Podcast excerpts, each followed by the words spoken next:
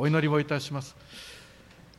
天のお父様尊い皆をあがめ感謝をいたします。主よお流しくださったあなたの清い知識を感謝します。その尊い血によって私たちを買い取ってくださったことを心から感謝をいたします。本当にあなたが私たちのためにこの死の代価を払って私たちを神の側へと招き入れ迎え入れてその罪を許し心を清めまた新しい人生を与えてくださっていることを覚えて感謝を申し上げます。主よどうか今日こうして御言葉を聞きます。私たちがどうぞ御言葉に養われることができますように聖書の言葉で成長することができますようにお祈りをお捧げをいたします。語るこの者の唇を清め神様あなたのご栄光のためにお持ちくださることをとお祈りをいたします。どうかこの教会に来ることができないでおられるお一人お一人を覚えてください。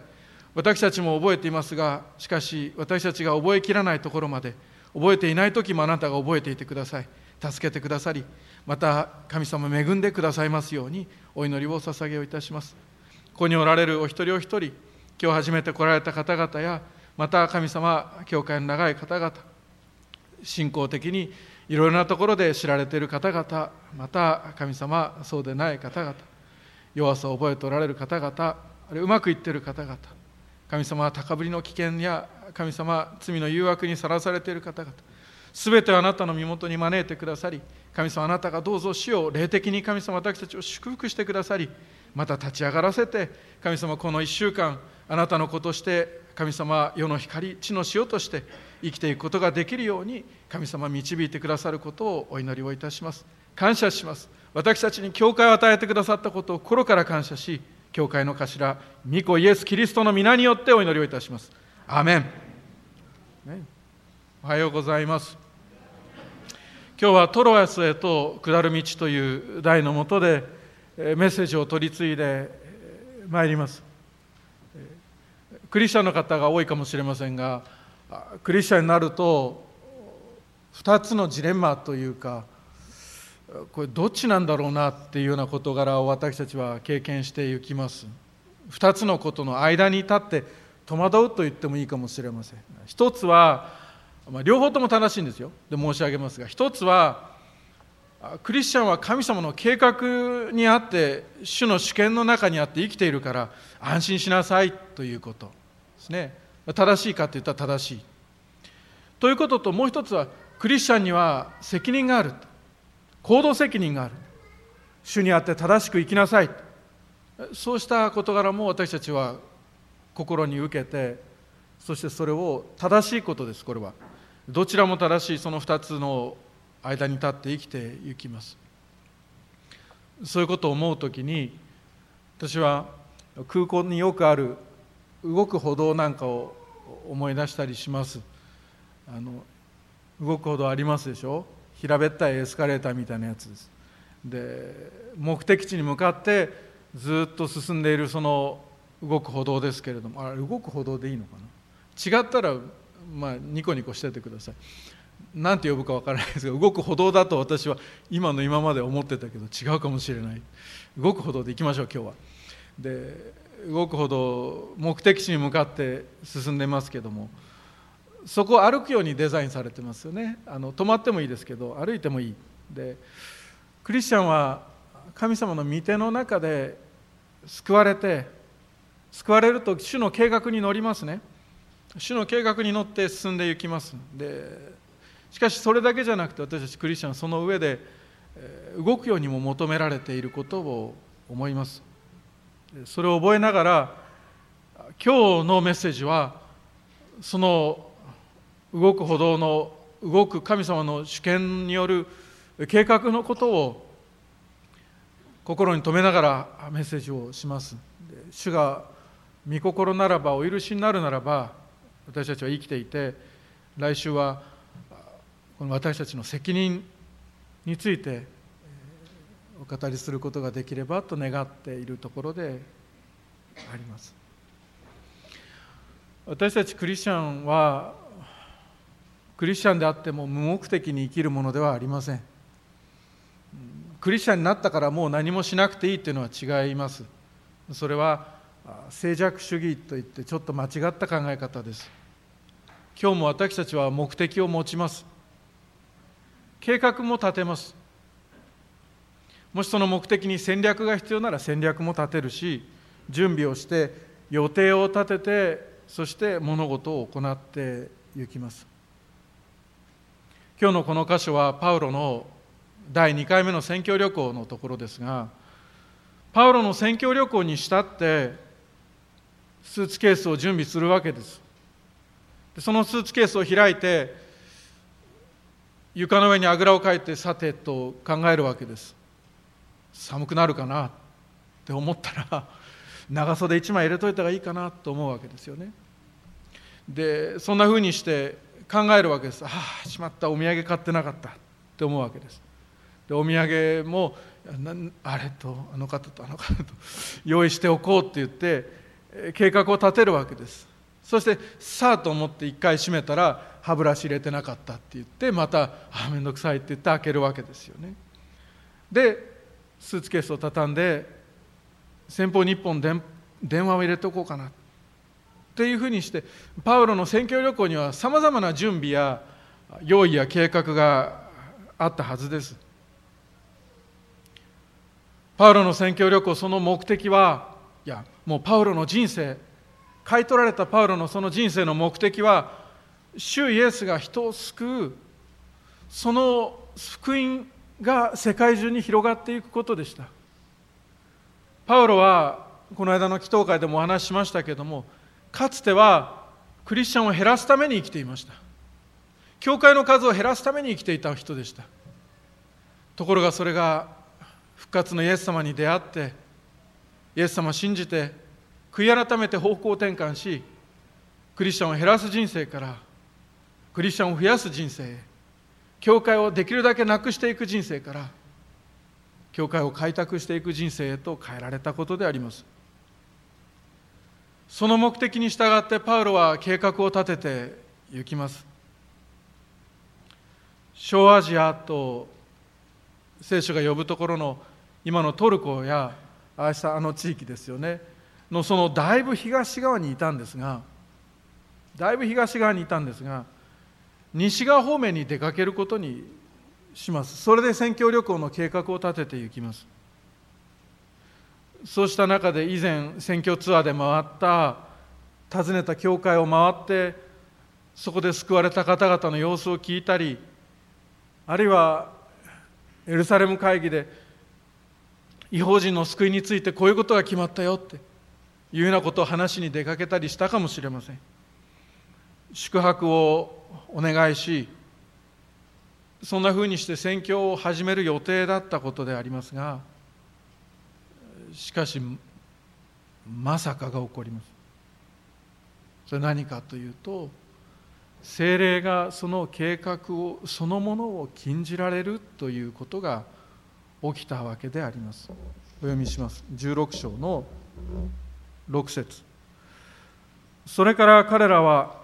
アジアで御言葉を語ることを精霊によって禁じられたのでと書かれています。パウロのいいところはそれでもう諦めたりもう宣教師辞めたりしないんですよね。パウロのいいところはもうそれでもう全部やめにしちゃってそしてもう自分の名前消してくださいなんてことを言わなかった。パウロはじゃあフリュギアガラテアの地方を通っていこうって言って動き続けるわけであります。フリュギア・ガラテアの地方を通っていった。こうしてミシアの近くまで来た時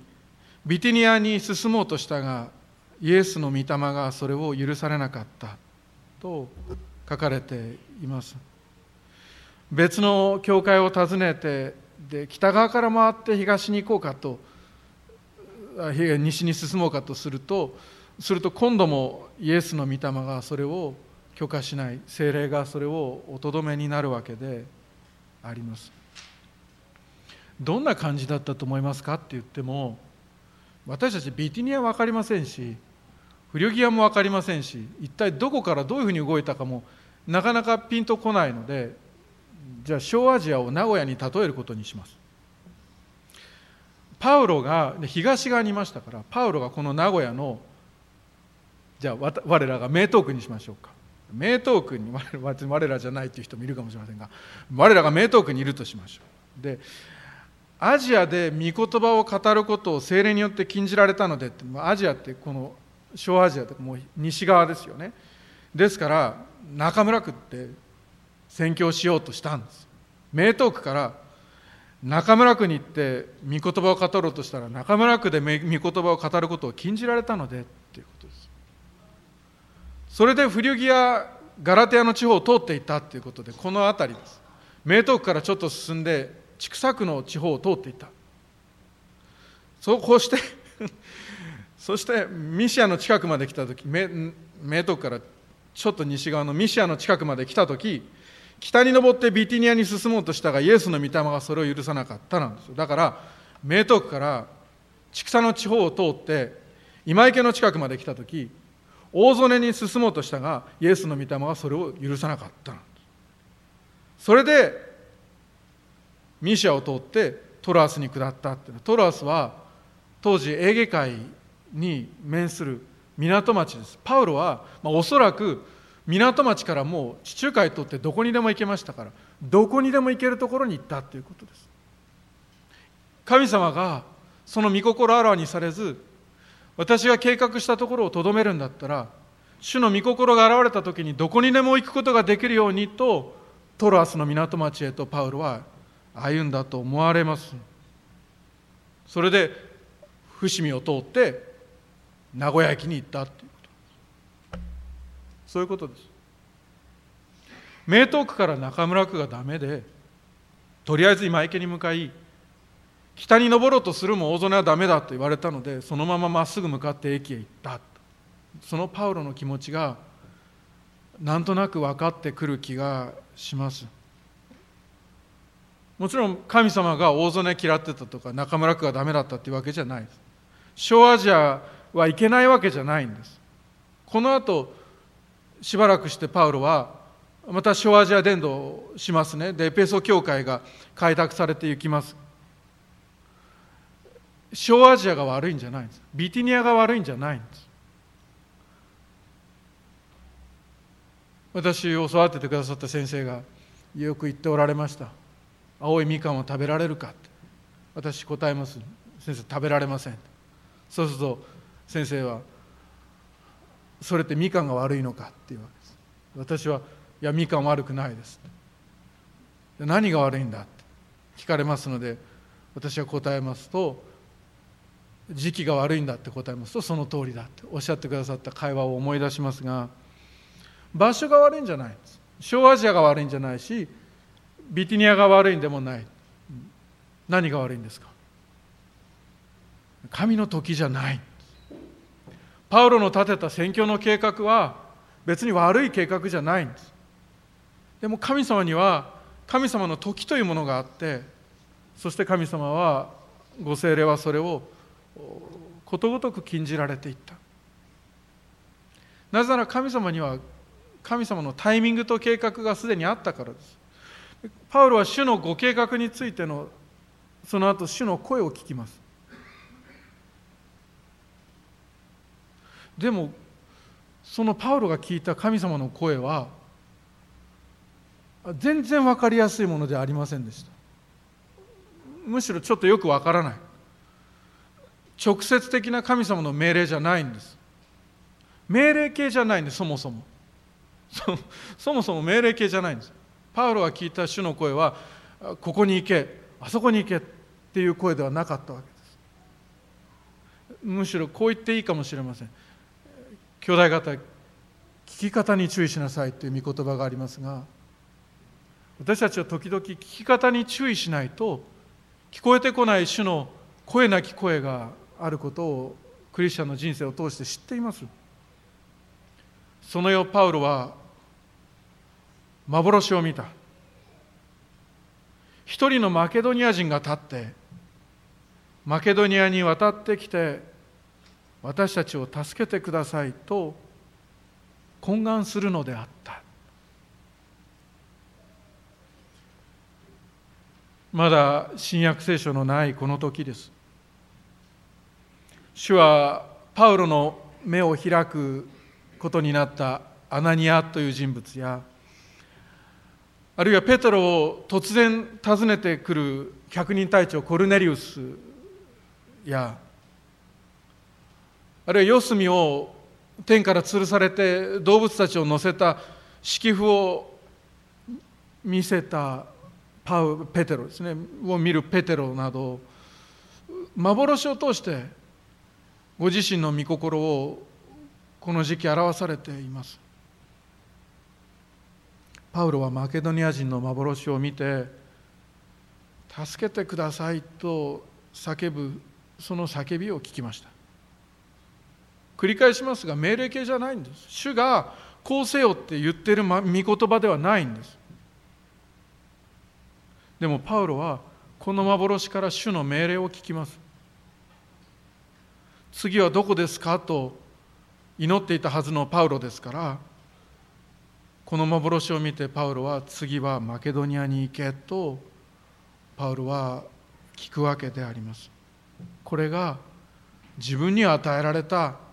御言葉だと。自分に与えられた自分のための聖書の言葉だとパウロは聞くわけです。なるほどトルコじゃないのかと。ギリシャかマケドニアかヨーロッパの方かと。ヨーロッパ宣教が次私の行くべきところなのかと確信を持つわけであります。繰り返します。マケドニア人の声を聞いてパウロは主の声なき声を聞き主の御心を知る。私がお世話になった宣教師の話この間の祈祷会でも同じ話をいたしましたが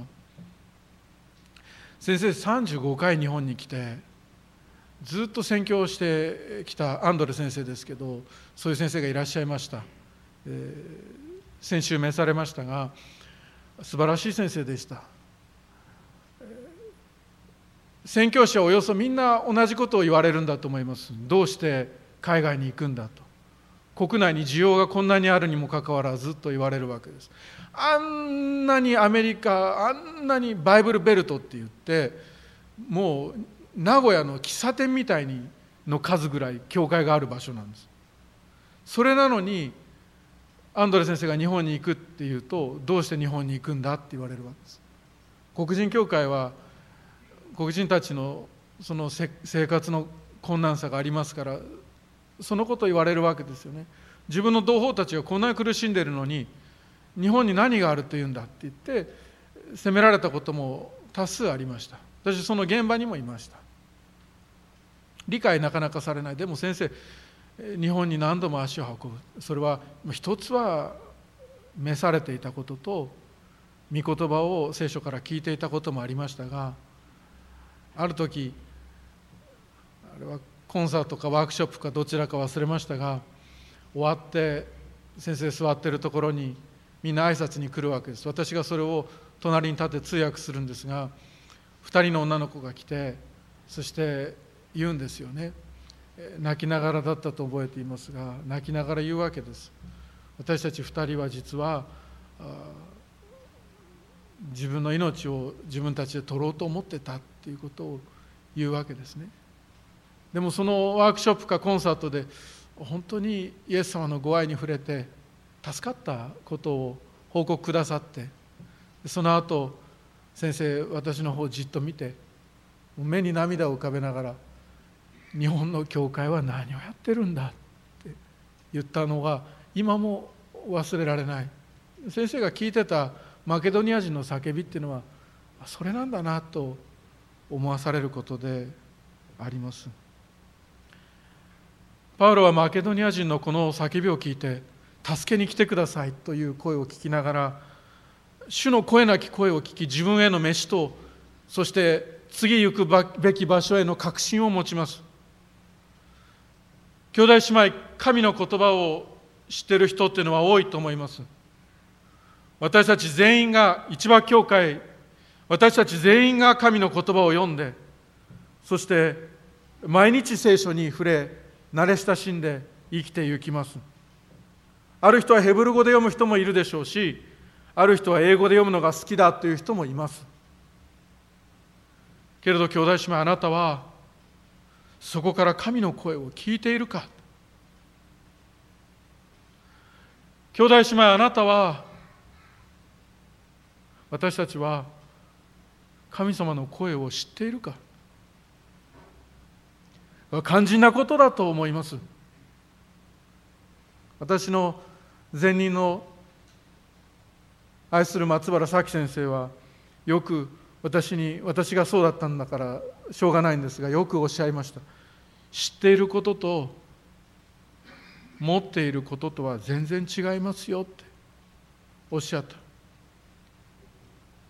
知っていることと持っていることとは全然違いますよっておっしゃったのを思い出します。聖書を学ぶのはいいというよりも聖書を学ぶべきです。学ばなくてはなりませんし私たちさまざまな機会を通して学んでいきます。チャンスがあればどんなチャンスだって使ってこの愛する神の言葉を学んでいきます。でも私たちクリスチャンっていうのはその学びやまた読む聖書やメッセージからまた信仰書からクリスチャンを通して与えられるその交わりから主の声を聞いて生きるものです。そういうものなんです。そうでなければ私たちに与えられている信仰生活は一体どこへあなたを連れて行くものになるんでしょうか。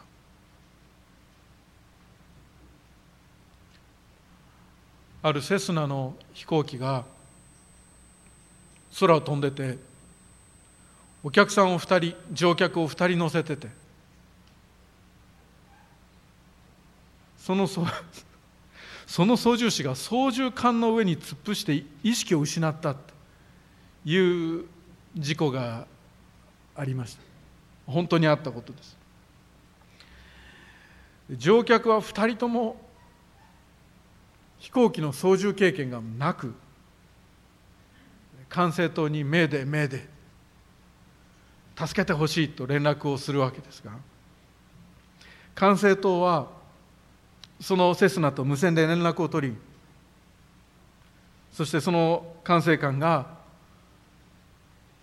その連絡を取ったセスナを無事に着陸をさせるっていうそうした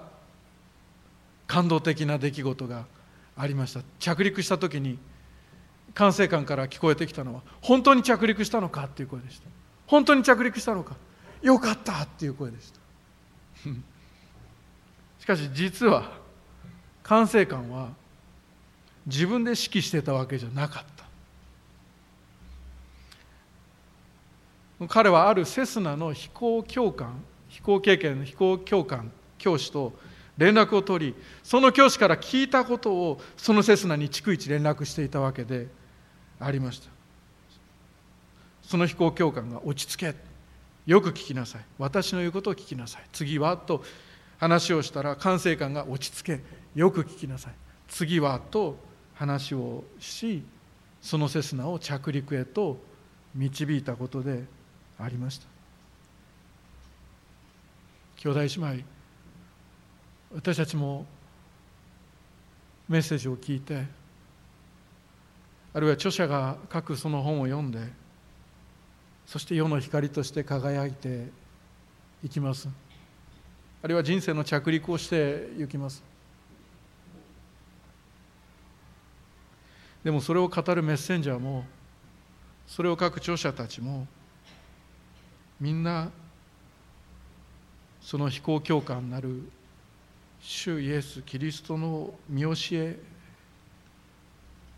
を聞いてそれを届けています。主の見教えと主の御声を聞いて生きていくのが私たちクリスチャンなのであります。パウロは主の声を聞きます。アジアに向かってそちらではないという声を聞きピティニアに向かってそちらでもないという声を聞きます。それで何もわからないままトロアスへと向かう。その中で主はパウロに幻を通して次に行くべき場所を導かれたわけであります。その幻を聞いてその御言葉を聞いてそのパウロがその解釈をしてその解釈をいただいた解釈はそれは確信へと変わってその確信は次にパウロの行動へと変わっていきました。パウロが10節このパウロがこの幻を見た時私たちは直ちにマケドニアに渡ることにした。彼らに福音を述べ伝えるために神が私たちを召しておられるのだと確信したからであると書かれています。兄弟姉妹確信したからであるです。確信は私たちが信仰の決断をするにあたってとっても大切です御言葉からいただいてその御言葉の解釈をあなたがしてあるいは聞いてそして確信をもらってそして次取るべき行動を始めることっていうのはクリスチャンにとって大切なことです。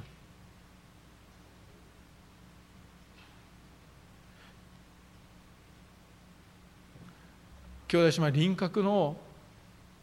輪郭のはっきりしない信仰の世界に生きていたいってそう願う人がいるんだなってこの10年で思います。その前は私の経験も浅かったからかもしれませんがそんなに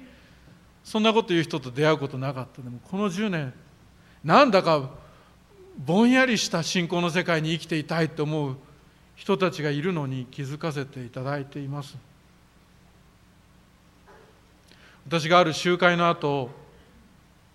2人の青年を車に乗せてある場所まで運転して送っていった時のことでした。片方は別の教会の進学生でもう片方は自分がまだ召されているかどうか分かっていなかった。うちの教会の主要生です。大竹主要生でした。大竹兄弟に向かってその別の教会の進学生さんがこうやって僕は飯なんてなくていいと思うって言ったんです。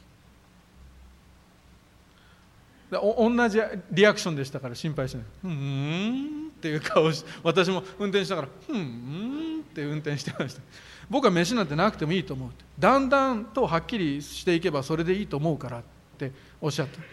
あ、その頃多分心に強く思ってたことがあってそう発言されたんだと思いますが私青年たちの会話に耳を傾けながら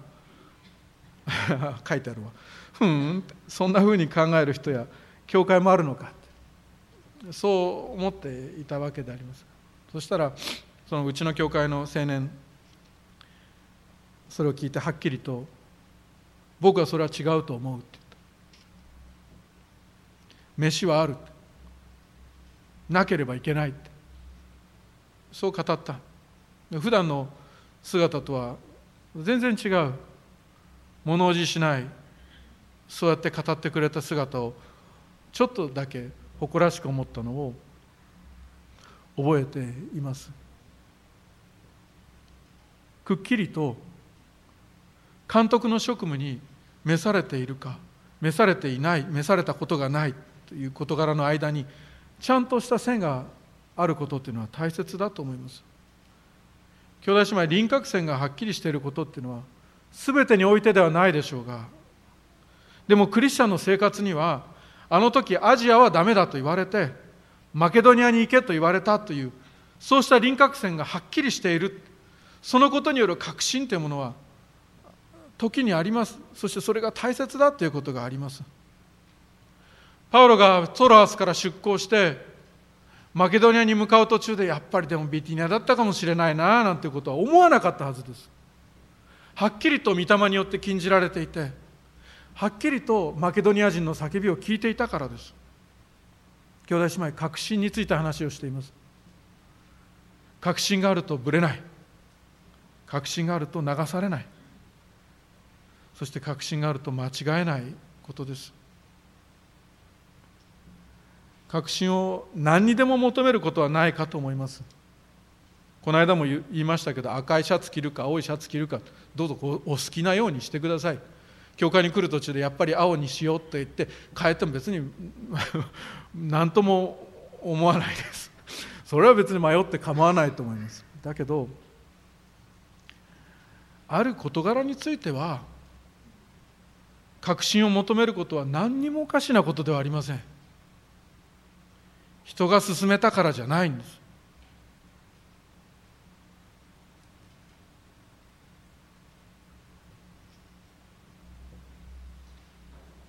人が命令したからでもないんです。はっきりと聖書から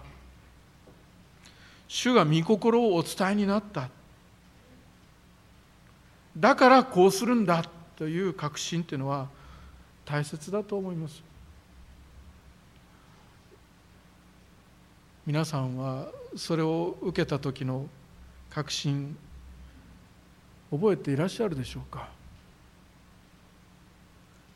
あるいは求めてみたことがあるでしょうか？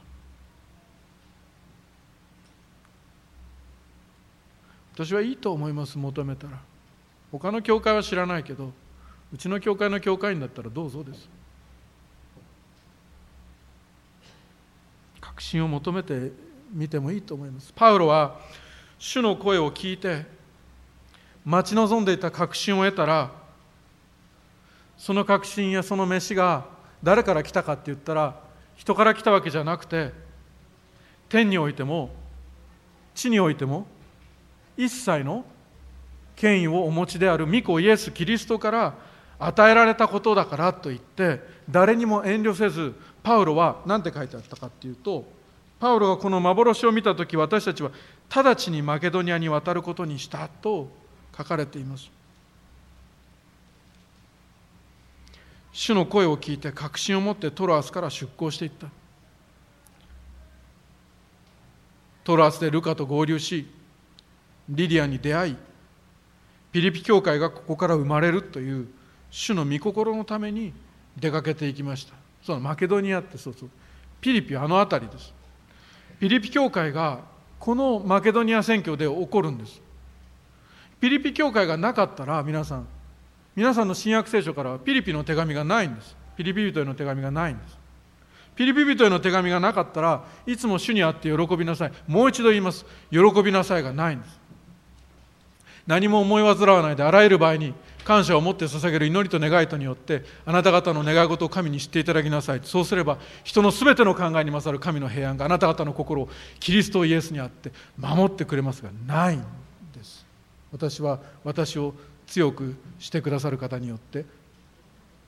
どんなことでもできるのですが今の私たちの教会にはなくなってしまう。こうした御言葉を届けるためにピリピ書をパウロが書くために主はそのためにアジア宣教を禁じられたことを思います。でパウロはそれに従いました。そしてあなたにあなたを生かす慰めの言葉が届けられたのであります。最後に何も分からなくなってトロアスへ向かったパウロの話でこのメッセージを閉じます。パウロはアジアに行こうとしてダメだと言われビティニアに行こうとしてダメだと言われその後トロアスに着くまで何にも神様はおっしゃらなかった。先週のメッセージ説教では私が復活のキリストは聖書を通して私たちに語られる神であるということをお話をしたと思いますがでも主の御心が全然わからないというそういう時期というのが私たちにはあります。もしかするとあなたには何かの飯があるかもしれない。この働きに対する飯があるとか母親となる飯があるとか優しいおばあちゃんになる飯があるとかっていろんな飯があるのかもしれません。飯があって賜物もあって仲間もいて準備もできて必要も満たされてそれでも主がダメだと言われることがあります。あるいはあなたの計画があるかもしれない。この家族における私の計画。この子をこんなふうにしてあげたいっていう計画。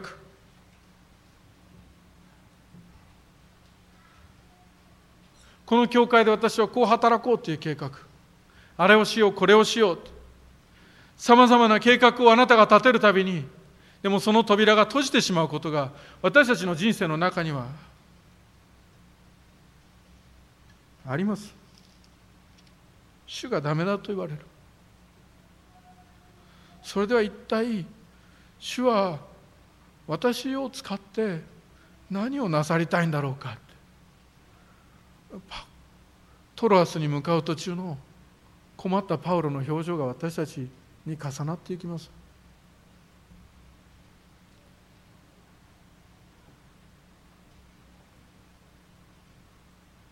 ある先生は2年ほど前だったかと思いますがコロナ対応に戸惑う牧師たちをこのパウロの姿と重ねたことがありました。こうしたらいいああしたらいいかわからないっていう牧師の姿を語ってくださったのを覚えていますが私たちクリスチャンにもはっきりしたことが分からなくてこれが道だこれに歩めがわからない時期っていうのがあります。さっき確信を求めようと話はしましたがでも求めてもまだ与えられない。求めてもわからない。そうした不安と戸惑いに満ちた。東から西へと向かう途中トロアスへ向かう途中っていうのがあります。ある種類の人たちは言うんだと思います。あなたは神様からの語りかけがないのか。それでもクリスチャンかと。それは信仰が足りないからじゃないかと。祈ってないからじゃないかなんてことを言ってさらに付け加えて精霊の働きがあなたの教会やあなたにはないんじゃないかなんてことを言ったりする人たちがいるんだと思います。じゃあパウロはどうなんだという話です。パウロはトロアスへの道すがらずっと主の沈黙を味わっていきます。でもパウロは落ち込んだりなんかしていない。だったらどこにでも行けるトロアスにと足を進めていくわけであります。主が語られた時に直ちに立ち上がることができる場所へと移動していく。兄弟姉妹兄弟姉妹。主の御声がない時それはあなたに信仰がないからじゃありません。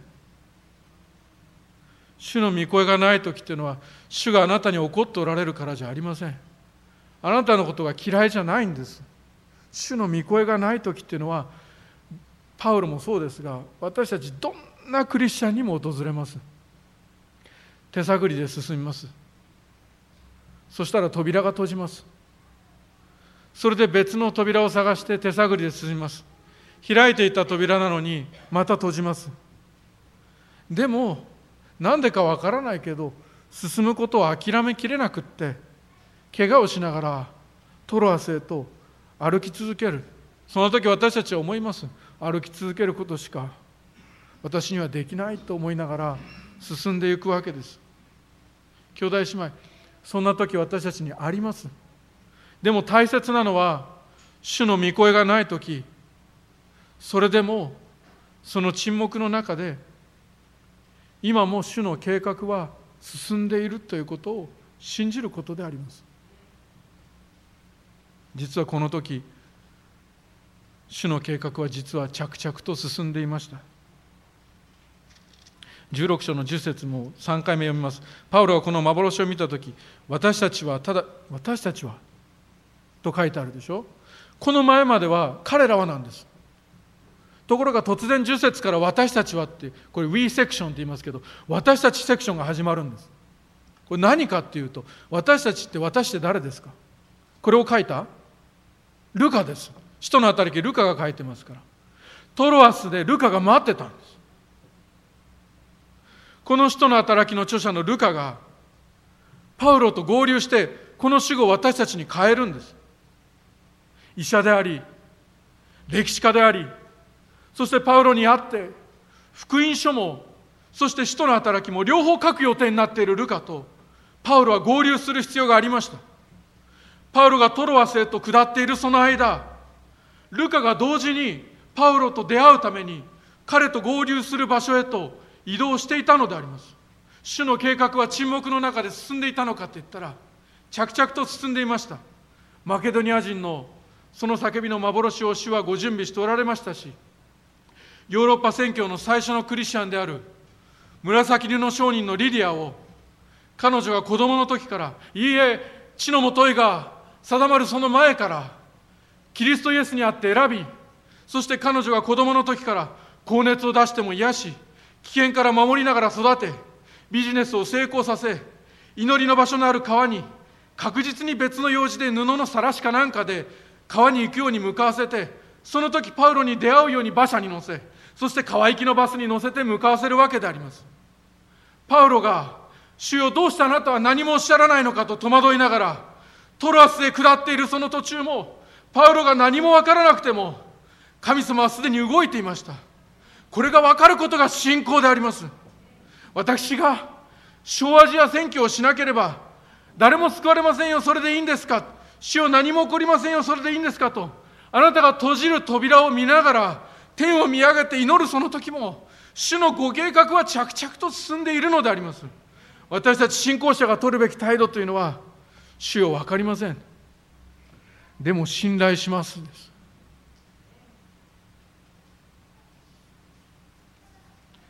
トロアスへと下る道。まだ御言葉による確信が与えられていない期間。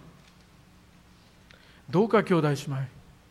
私の飯は間違っていたなんてことを思わないことです。どうぞ兄弟姉妹確信なんてものは存在しない。もやもやした信仰世界でいいのだなんてことを言わないことであります。主の御言葉を待ちながら今すでに始まっている主の計画があることを信頼してトロアスへと歩みを続けていくことであります。いつか主はあなたに御言葉による確信を与えてくださるからであります。お祈りをいたします。天のお父様皆をあがめます。主よ御言葉をください。そうすれば私のしもべは癒されます。主よ御言葉をください。神様あなたの御言葉をいただいて生きるこのクリスチャン人生に招かれました。とっても不思議な人生で。そしてとっても楽しくとってもエキサイティングな人生です。それが私たちの喜びでありますがしかし同時に主よあなたが沈黙される時あなたが扉を閉ざされる時でも決して私たちが物事を投げ出したりあるいは諦めたりあるいは自暴自棄になることがありませんようそうした誘惑から私たちをお守りくださりどうか信仰に今すでにことは動いているという信仰に私たちを立たせてください